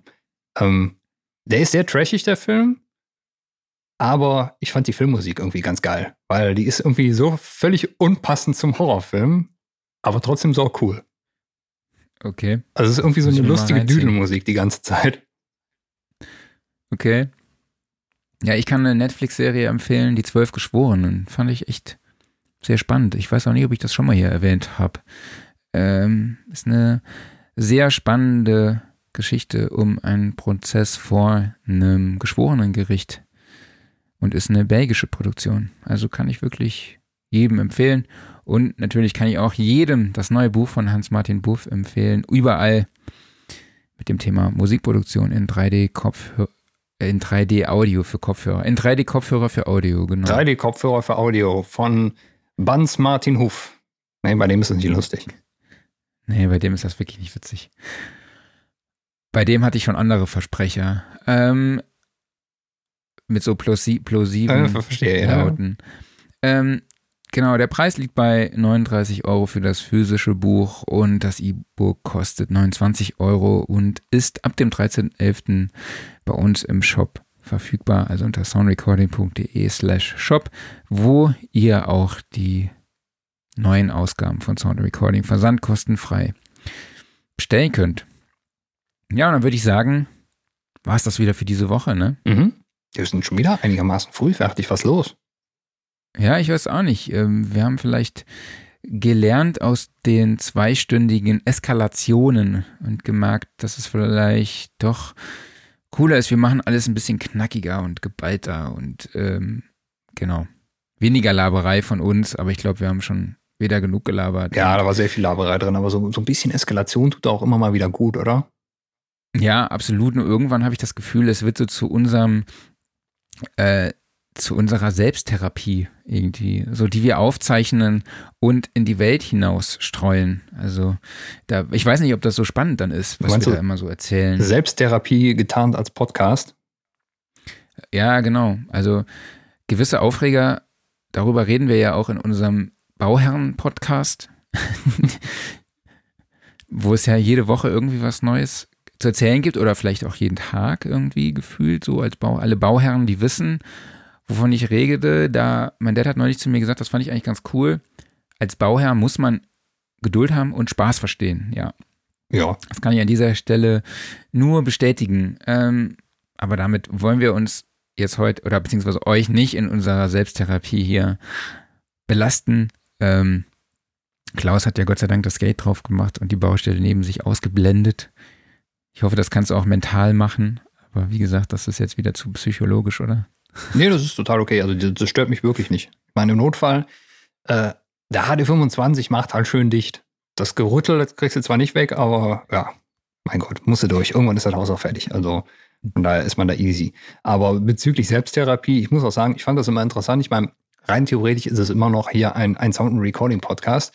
Äh, ich fand es immer lustig, dass du dann äh, mit so diversen Ideen ankamst und gesagt hast, lass mal hier Offline-Modus machen, lass noch hier rüber labern, bla bla bla bla bla bla bla. Wir, wir gehen halt immer weiter vom Audio-Podcast weg. Ähm, und das kommt vom Chefredakteur. Und ich fand das schön. Also ja, es macht ja auch Spaß, ne? Ja, klar. Aber irgendwie, wie gesagt, es ist halt ein Audio-Podcast, deshalb müssen wir versuchen, dann doch immer wieder die Kurve zu kriegen, um aufs Thema zurückzukommen und Ja. euch äh, hier nicht allzu viel zuzulabern. Ne? Aber wie gesagt, wir labern euch gerne, sehr, sehr gerne zu. so, ja. Bevor das jetzt aber zu weit ausufert, glaube ich, machen wir den Sack mal zu, oder? Machen wir den Sack zu, äh, abonniert uns überall, wo es Podcasts gibt, ähm, folgt uns auf Facebook, Instagram und überall. Und YouTube, äh, schaut Twitch. öfter mal auf studioszene.de vorbei, checkt die neuen Programmpunkte, schaut vorbei und guckt, ob die Registrierung schon am Start ist. Äh, wir erhalten euch auch über unsere Website, über unsere Newsletter, für die ihr euch auch anmelden könnt auf unserer Website und genau, folgt uns einfach überall, wo ihr könnt und wir hören uns einfach nächste Woche wieder in 3D-Audio, wenn Hans-Martin Buff zu Gast ist. Genau, und hier tragt euch nochmal die Studioszene digital schön dick im Kalender ein. Die wird auch garantiert nicht verschoben. Ich meine, es ist jetzt der dritte Anlauf, aber der wird dann stattfinden und der wird geil werden. Freut euch drauf. Genau, wir haben sie jetzt auch tatsächlich so geplant, dass sich niemand treffen muss. Also Ja. es gibt keine, also es gibt keinen Druck, wie sagt man? Keinen Bedarf, dass sich mehrere Leute an einem Ort treffen, weil das wollen wir jetzt auf jeden Fall vermeiden. Deshalb wird jeder von sich zu Hause aus streamen. Also ihr werdet uns, wenn wir beide als Moderatoren agieren, wie gewohnt in diesem Bild hier sehen. Ich fände es irgendwie ganz geil, wenn wir uns noch so zwei Desinfektionsmittelspender hier hinstellen würden. Guck mal, es gibt auch von KM sowas. Können die uns nicht hier zwei hier hinstellen? Einfach so als Deko. Dann auch nochmal viele liebe Grüße an Sennheiser, wo du eben den HD25 ge- rausgehauen hast. Jetzt hast du nochmal äh, KM erwähnt. Wir grüßen Also, wie, nochmal. wie dezent du das übergangen hast. So alle, viel, alles Liebe, alles Gute an alle Brands, die wir hier wieder genannt haben in unserer Sound and Recording Dauerwerbesendung. Das war's für diese Woche von uns und wir hören uns nächste Woche wieder. Bleibt gesund. Alles Liebe, alles Gute. Genau, viele Grüße nochmal an Daniel. Macht's gut, bis dann. Tschüss. Ciao.